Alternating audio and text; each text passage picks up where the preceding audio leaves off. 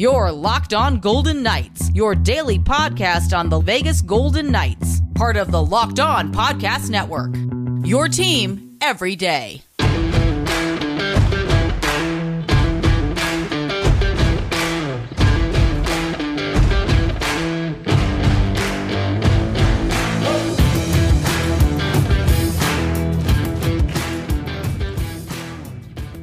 Welcome to Locked On Golden Knights. Bruce Cassidy says that he wants his name on the Stanley Cup, and he believes VGK has the talent to accomplish his goal. Hi again, everyone. I'm Tony Cardasco along with Chris Golick. You could find us at Locked On VGK, myself at Tony Dasco on Twitter, and Chris Golick is TD Chris G. So, Chris, Bruce Cassidy telling TSN 1200 in Canada yesterday that he had five interviews for the vacant coaching position here in Las Vegas. Hmm. And he believed that VGK was the team that had the most potential, the most potential with its current roster to win a cup. And he said that he feels that uh, this team has playoff tested players like Martinez and Pietrangelo. He says there's a lot of talent here on this roster. He sounds so determined. And it, it, to me, he just really does believe that he can win a cup here in Las Vegas. He says that he wants his name on the cup. Vegas was the closest. With his current roster, though, I still don't believe they can get it done, but he's headed in the right direction. All fair, definitely all fair. And I'm just as you said that that he had five interviews. I was trying to go over in my head some of the t- teams that that are looking. So what we're talking: Philly, Florida, assuming he got an interview down there in that process. Uh, Dallas, Winnipeg, um, the Islanders before, well, the Islanders they replaced uh, the Flyers pretty maybe? fast. Flyers, yeah, Flyers. I said I'm trying to think Flyers, of what the okay. fifth one would be, but either way, um, I, I'm buying the comments. I'm I'm buying his um, determination to achieve getting his name on the Stanley Cup. I, I'm buying the fact that this VGK roster is of all the teams out there, uh, the best suited to potentially make a run for a Stanley Cup. I mean let's start from from the back. Goaltending, you know, we'll we'll see how that plays out. I'm hoping a, a healthy Robin Lehner gets back to his uh, season one form when he uh, basically replaced Marc Andre Fleury, for lack of a better term. But you look at all the experience on the defense, like you mentioned. You mentioned Alec Martinez, Pietrangelo, Theodore. We we don't need to rehash all that, obviously.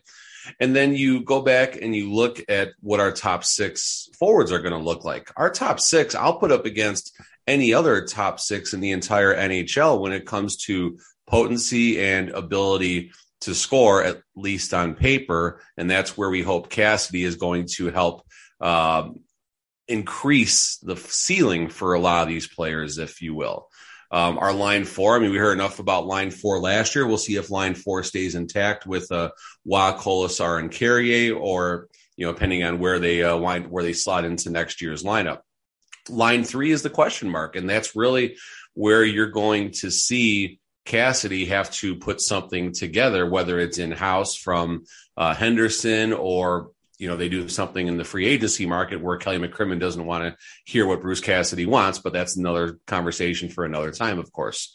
Um, but yes, I am buying that this VGK roster is capable, or at least the most capable of winning a Stanley Cup based on uh, the opportunities that Cassidy had. Did he inter- interview with Florida? I mean, I can argue Florida is obviously closer than VGK just based on last season's regular season performance. But if he didn't interview with Florida, then absolutely, I think VGK has the best roster to make a run for a Stanley Cup in uh, 22 23.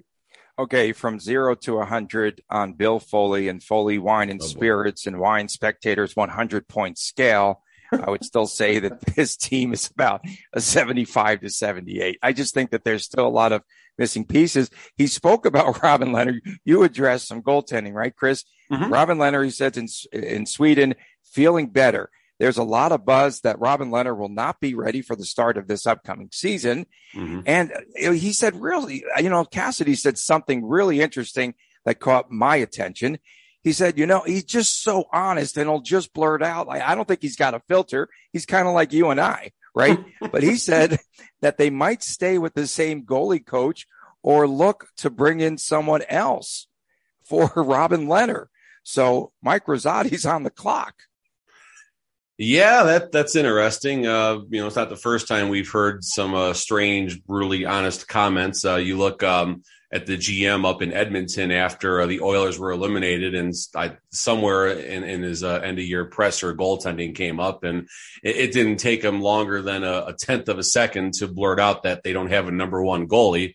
And you know, Mike Smith. I mean, Mike Smith is Mike Smith. Don't get me wrong, but he had a good playoff, at least as far as uh, you know the Mike Smith curvature goes. Mike Smith had a pretty solid playoff there, but yeah, back to uh, the Golden Knights and the goaltending coach situation. I mean, I, I don't know. I, I don't know how much of a a part that's going to play in with when you have you know a veteran starter such as Robin Lehner, or you know back when we had Marc Andre Fleury, and then even Brossoit, who is definitely a vet as well. Where the goaltending coach is going to earn his keep is if uh, Logan Thompson spends extended time with uh, the Golden Knights next year, or depending on what other direction um, VGK goes with their goaltending. I definitely think there's going to be a change um, with Brossoit. I think there's enough value for him on the open markets.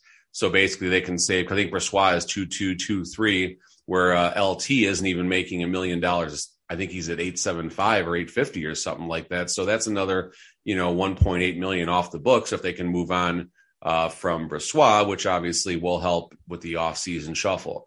But I mean, yeah, the goalie coach situation, um, goaltending wasn't that great over the last season. And even the last couple of seasons in the playoffs, it hasn't been that great. So maybe uh, it is time for a change back there. Yeah, that might be interesting. And then uh, again, Cassidy, I think, has this uh, bromance with he's bromancing the Stone Mark Stone said that Stone is healthy, a no nonsense oh, guy, really likes him, what have you, right? And then Jack Eichel, of course, yesterday on our show, uh, we got a lot of folks uh, listening to yesterday's show about Jack Eichel.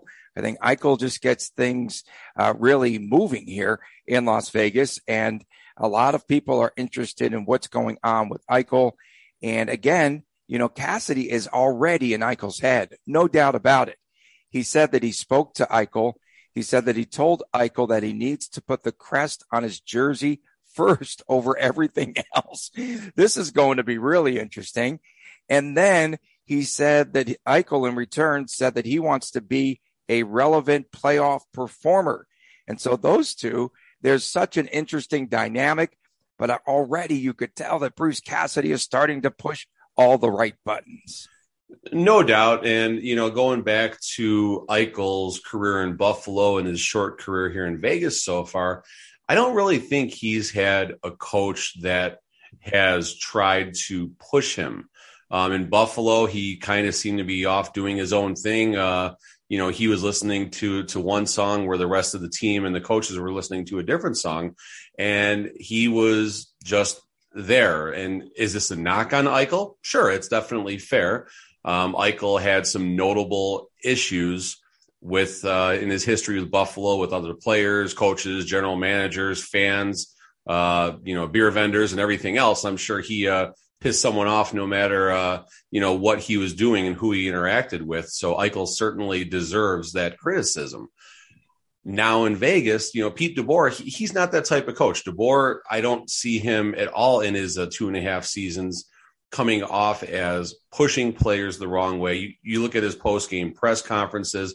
I think I saw him get angry one time. And by angry once, it was, you know, he got question A, said he's not going to respond. They gave him a different version of question A, and he ended the conference and walked off, and that was that. Uh, Gallant has had a little more fire and fury in his pressers, and I think Gallant certainly is that coach. I mean, Gallant's a veteran coach, or you know, treats the veterans a bit differently, I guess you can say.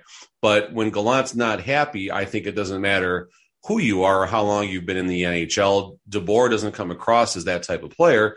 Where Cassidy has notable, you know, documented issues, if you will, um, with how he has interacted with his players. He's mentioned he needs to work on his messaging and his communication. And uh, you know, when it comes to Jack Jack Eichel, I don't think he needs to change a thing, honestly. I think he needs to get Eichel on the right path. Not that Eichel is on the wrong path in Vegas. I think he has uh, matured a lot just simply based on uh, his comrades in the locker room and who's around him and such. You know, Pacioretty's not going to let Eichel get out of line. Alec Martinez is not going to let him get out of line. Mark Stone is not going to get him out of line. He didn't have those voices in Buffalo. Now he has those voices in Vegas and a coach who is going to get everybody in line. So, uh, like we talked about in the broadcast yesterday, I certainly think uh, Cassidy is going to unlock more potential and uh, um, maturation, if you will, with Eichel. And I'm excited to see how that works out. I think it might get bumpy at times. I think it will, but I think in the end, uh, Eichel is going to become a better player in the locker room, a better personality, which is going to help everybody uh, that wears that VGK crest. And so, what you were saying earlier is that Eichel perhaps was listening to Pearl Jam's "Even Flow," while the rest of the team was listening to Jeremy.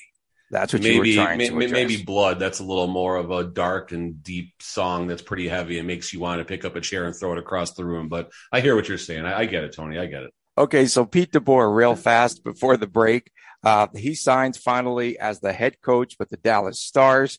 He gets a little bit of a bump, a nice bump, a healthy bump in his salary. I went Inflation. back. Yeah, I went back and looked at his salary. He was making 3.2 million here in Las Vegas and they bumped him up $800,000 to 4 mil. I mean, with how much gas prices have gone up, that's probably still a pay cut. Very true.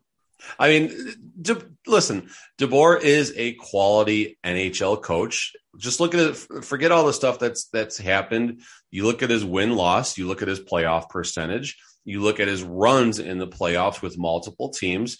DeBoer is the type of coach that I don't think will ever be out of work uh, unless he chooses to be. I don't look at him as a media personality or someone who's going to go on on the NHL network. He'll, he would be on the NHL network as long as Gerard Gallant was. He hated it. Um, so DeBoer will always find work as an NHL coach who can get your team to the playoffs and that sort of thing. What DeBoer has yet to prove is if he can obviously win a Stanley Cup and uh, some other things, I guess, along those lines about, um, you know, now we can start peeling layers back with the scoring and, you know, helping uh, players realize their potential and such. But, you know, the fact that he got a bump, I think that's fair. I mean, if you're going to want a coach that is uh, tenured, if you will, as DeBoer and with his history, you're going to have to pay up a little bit. And, you know, what's, uh, what's a 800k to a you know a billionaire uh, team for sure uh, coming up next uh, highly coveted russian free agent andrei kuzmenko to sign with vancouver with the canucks we'll talk about that next on locked on vegas golden knights. You know how our friends at built bar are always coming out with some new flavors? Well this time built has truly outdone themselves with their new mud pie flavor. And for the first time ever Built is introducing the new mud pie flavor in both mud pie bar and mud pie puff. And Chris could tell you all about mud pies because he just devoured the two that they sent us. Send us more. Built, send us more. Uh, not sure what Built uh, Bar's mud pie tastes like. Well, if you are a chocolate fan, you had better sit down for this one. The new mud pie bar is rich with whipped cream and chocolate mousse it's smothered in 100% real chocolate and it's topped with cookies and cream crumble. You've got all that and you've got to try mud pie just as soon as possible. Built products are low in calories, high in protein, and low sugar. Mud pie is packed with 16 grams of protein, only 150 calories, and 8 grams of sugar. It's like your mom baked the most deliciously creamy, delicate, and chocolate, chocolatey mud pie and it's uh, all wrapped up just for you. Uh, don't forget to uh, to try it out. Go to built.com. You could use the promo code LOCK15 and you will get 15% off of your order. Stop drooling right now. Go to built.com, use promo code LOCK15, get 15% off your order. Use the promo code LOCK15 for 15% off at built.com. Welcome back to Locked On Golden Knights. Thank you so much for making us your first listen each and every day. Tony Cardasco back in Vegas, along with Chris Gawlik, who went nowhere. He stayed at home for Father's Day and with the family and eating his built bar mud pies. And Chris, okay, so the highly coveted Russian free agent, Andrei Kuzmenko, he whittled it down to, I think, four teams. And I'm just wondering if the Vegas Golden Knights, they were one of his final four, if they were seriously in the hunt to get this Russian superstar, Kuzmenko. He is a uh, left winger who shoots right handed, which is pretty interesting. And he can't officially sign until July the 13th, signed for 855,000. Supposedly he's the real deal. Vancouver has been on him for a while. The other contenders amongst them were Carolina and Edmonton.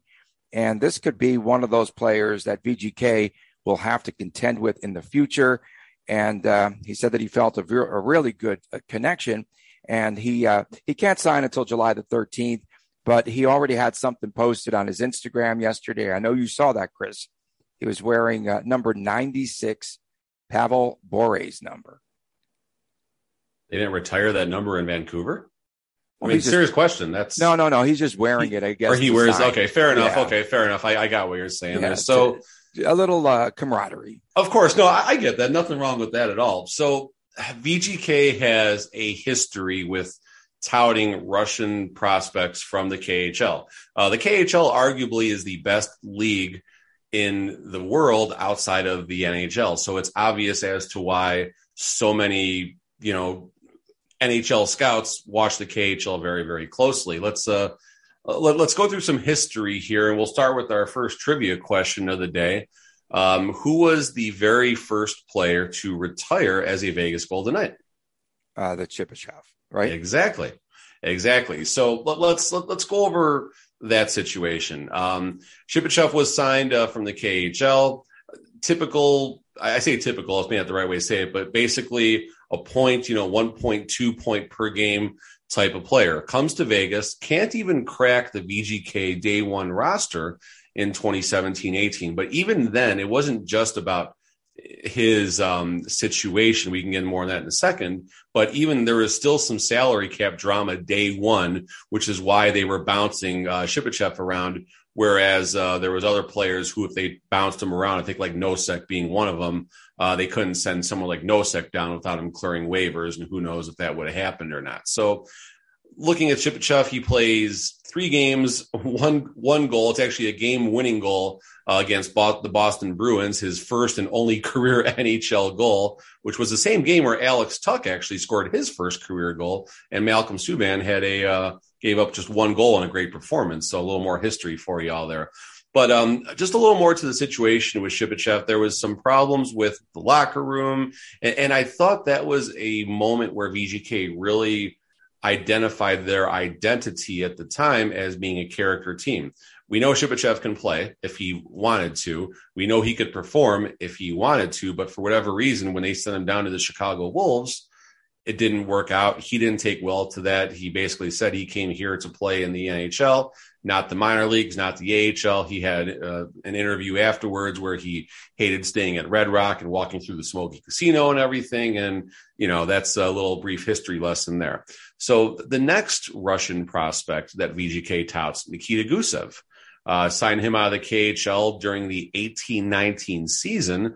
There was even potential for him to play um, in the playoffs that year. Uh, of course, that was the season where we had our uh, not a major and, and, all of that drama. But same thing with the Gusev, you know, point a, point a game per player, ton of assists, ton of assists.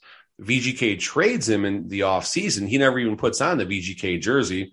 Goes to New Jersey. His first season, he goes 66 games, 13 goals, 31 assists, but a minus 15. But that's New Jersey, so we're not going to hold that against him there. But then in 2020, he's uh, just just plays 20 games as well, two goals, three assists. Uh, Florida Panthers for 11 games last season, and he's uh, two goals, three assists, and all of a sudden he's back uh, for 21 22 he's back uh, in the khl so vgk does not have a good history with touting russian prospects from the khl so does that mean that uh, Kuzmenko is not going to be a, a suitable NHL talent. Um, you know, maybe. Or did Kuzmenko look at Shipachev and Gusev's situation, maybe even talk to them and just decide VGK was not going to be the right fit? But Uh, Kuzmenko's stats, same thing as uh, Gusev and Shipachev, you know, basically a point a game type player, a little more, a little less at times, but a very, very solid talent in Russia. Can he make the transition? If uh, VGK's uh, touting of KHL prospects is any history, um, I wish him well, but I don't know how long he's going to stay in, in uh, the the National League. Yeah, but hold everything right, right Holding. now. Okay, Holding. so Holding. okay, hold my beer. Uh, so you've got uh, Pavel Dorofeyev, you've Okay, got fair. Daniil Miromanov, Okay. and now you have uh, just the recently acquired Russian prospect Ivan Morozov hmm on on the Silver Knights roster. So Mhm. there's three Russians, and perhaps one of those will break out. And by the way, Andrei Kuzmenko's numbers uh, in the KHL: uh, 20 goals, 33 assists, so 53 points in 45 games this past season. Now, one of the biggest adjustments, right? Correct me if I'm wrong here. The rink size hmm uh, because in the U.S. and Canada, in North America, the 200 foot ice by 85 feet, and in Russia, 197 by 94. That's also what they use in the Olympic Games, but they need to standardize that. That's another topic for another show. hmm But don't they, you know, really struggle sometimes uh, based on the rink size? So, uh, just a very amateur perspective. Um, I I officiate hockey games in the Valley, as I say many times. Um, I work games at at um, uh, City National and then down in Henderson, both obviously the Vegas Golden Knights and Henderson Silver Knights facilities. Exact same size, same dimensions behind the nets.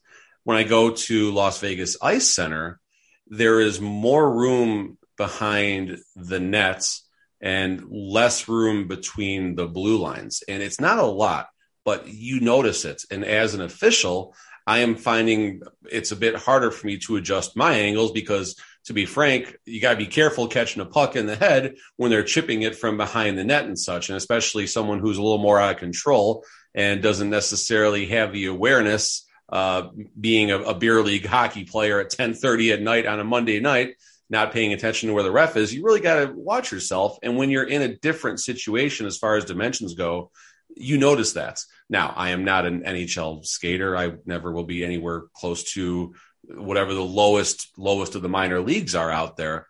But point being, yes, it is different. There is an adjustment that needs to be made, no doubts. Um, and that certainly could be why players struggle that do make that jump, not just from the KHL, but other leagues that do use uh, the bigger rinks or the championship tournaments and such uh, out in Europe and everything.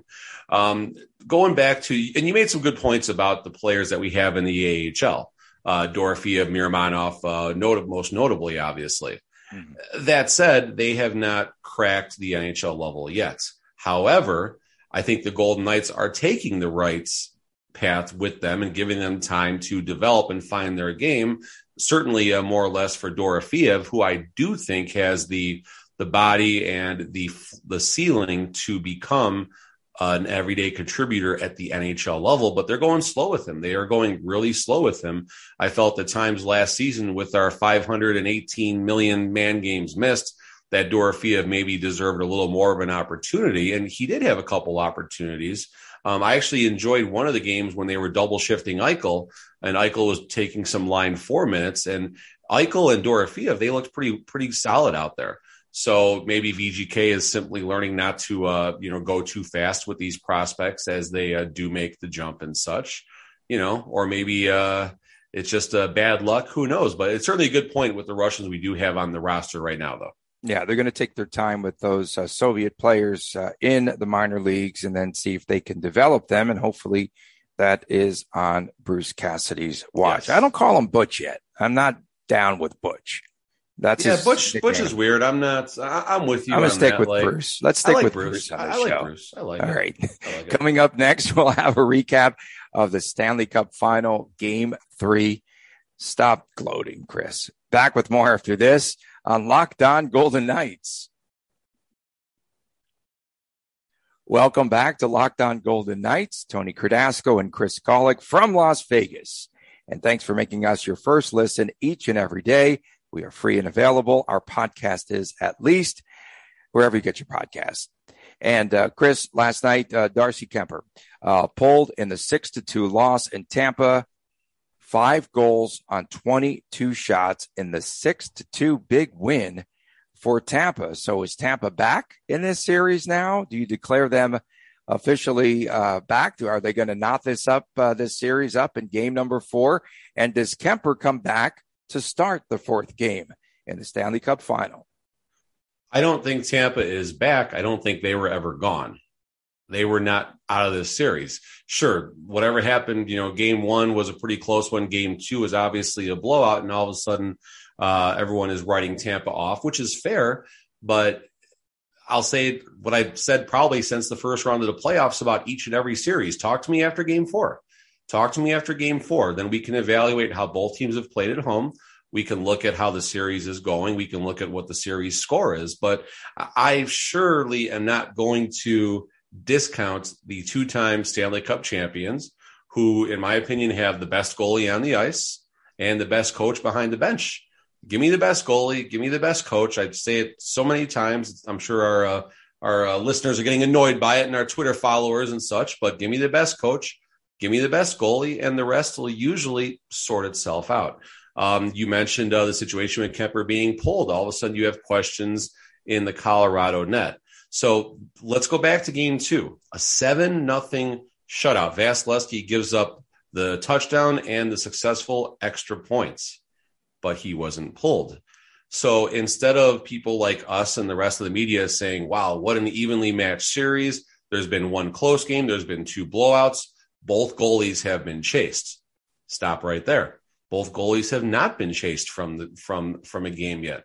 Only the Colorado side. Now, don't get me wrong. Jon Cooper didn't have in his uh, bingo card uh, his playbook, if you will, in his success to beat the Colorado Avalanche was let them win the first two games. We're going to let Vasilevskiy get absolutely crushed. And then we're going to come back game three, chase their goalie, and everyone's going to point back to game two and say, ha ha, this is why we didn't pull the goalie. We're not going to go that deep into this, folks. But this is why you keep your goalie in the net, I guess. So credit Cooper for, you know, just probably trusting Vasilevskiy or whatever conversation they had to keep him in the game. But we have a series. We do have a series, and I think uh, it's going to go deep. I hope it goes deep. I think it's been an, an awesome playoff run, and there's no better way to uh, put the the 21 22 season to bed with a seven game Stanley Cup final that's going to go to six overtimes and we're going to have to, uh, you know, find a winner deep into the night. That would be absolutely remarkable. But don't write Tampa off. And even if Tampa loses Game Five, don't write Tampa off. Okay. Uh, what about Game Four? Pardon me. Uh, what about the early offside? You know, uh, call in that game after a lengthy uh, review, uh, and how much did that deflate? I know that they came back, the Abs did, and scored a goal, but it had to take something out of the Avalanche there. And then I was really impressed in game three, Chris, with the aggressiveness of Tampa. Uh, they looked to be a little bit tentative in those first two games in Colorado. And last night, I think they were just firing away, putting pucks on net. And Darcy Kuemper eh, was who we thought he was. Yeah, I mean, Kuemper has had a solid season behind an absolutely world class roster and obviously Cale Makar and the rest of the defense, uh, Devon Toews and, and everybody. I mean, Colorado is an amazing team. You don't need an Andrei Vasilevskiy in net in Colorado for that team to make a deep run. But there are going to be times when the goaltender is called upon to win a game for you. And can Kuemper do that?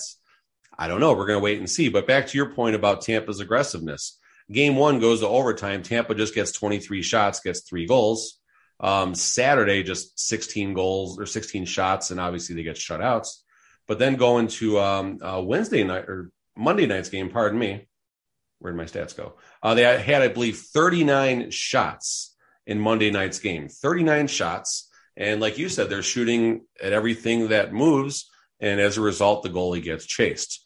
Now, how much of this is because of line combinations and such like that. Obviously, the home team gets last change. Um, will this trend continue to game four? And then, more importantly, for Tampa's sake, in game number five, when they're not going to have the last change? I mean, is the home ice advantage going to be the ultimate determining factor. Um, you know, talk to me after game five, I guess, because at that point, uh, we'll have another opportunity for Tampa to flip the script, so to speak. But, you know, it's, it's uh, so much fun taking all this in and watching it. And no one had Tampa out there to score this many goals and win in this fashion. I thought this would finally be the the two to one, three to one, three to two type game that I think should be coming at some point in the Stanley Cup final. But you know, expect the unexpected and uh, just enjoy uh, the last few games of what's been a very uh, turbulent 21-22 uh, uh, hockey campaign for Vegas. Burakovsky uh, wound up. Uh, Burakovsky wound up not playing in the game uh, yesterday. I know he took another flight uh, there to Tampa, and then uh, Kucherov was knocked out of the game last night. A very physical game. We'll have to see, you know, what the toll is after a lot of hitting, some good fricases and such in that game last night. Yeah, no doubt. And, uh, you know, Hedman certainly looks like uh, he's not 100% out there. And, you know, no one is 100% at this point of the season, just like, uh, you know, the NFL when, you know, week 12, 13 and the playoffs come around, no one's 100%. They're absolutely getting, you know, crushed and beaten to a pulp every single game, more uh, outside of the, the linemen in the NFL. But, the hockey players, every single player on the ice, every single shift has a body on them. They're given a hit. They're skating at max uh, capacity. I mean, it's there is such a toll that is taken. I mean, there's a reason an NHL shift is usually no more or less than 30 seconds um, outside of a power play or a PK situation. You go out there, you give as much as you got for that short amount of time. You get on the bench, get your breather, and you know get right back to it and then add, you know, a 220 pound, uh, six foot three defenseman just absolutely uh, demolishing you and every time uh, that puck gets into the corner. So, yeah, it's a survival, attrition, every other uh, cliche you can uh, think of. Yeah, and I was also surprised with Tampa's ability to be in front of the net and a lot of their shots off of rebounds, a lot of uh, you know their goals that they scored were right there at the crease, and they were not able to do that in the previous games in Colorado either. So uh, we'll have to keep an eye on that. And yeah, one of these teams or maybe both are going to be worn out for game four. And it's, uh, again, it's going to be a battle of attrition down to the wire. We'll be back again tomorrow right here on Locked On Golden Knights. Thanks for making us your first listen. And for your second listen, check out Locked On NHL as they follow the Stanley Cup. Tomorrow we'll talk, uh, let's talk about the awards. I think they're going to be handed out. The NHL awards tonight in Tampa should be here in Vegas. So, so, so bitter about that. For my man, Chris Gawlik, I'm Tony Cardasco. So long for now. We thank you all for tuning in today, right here on Locked On Golden Knights. Take care.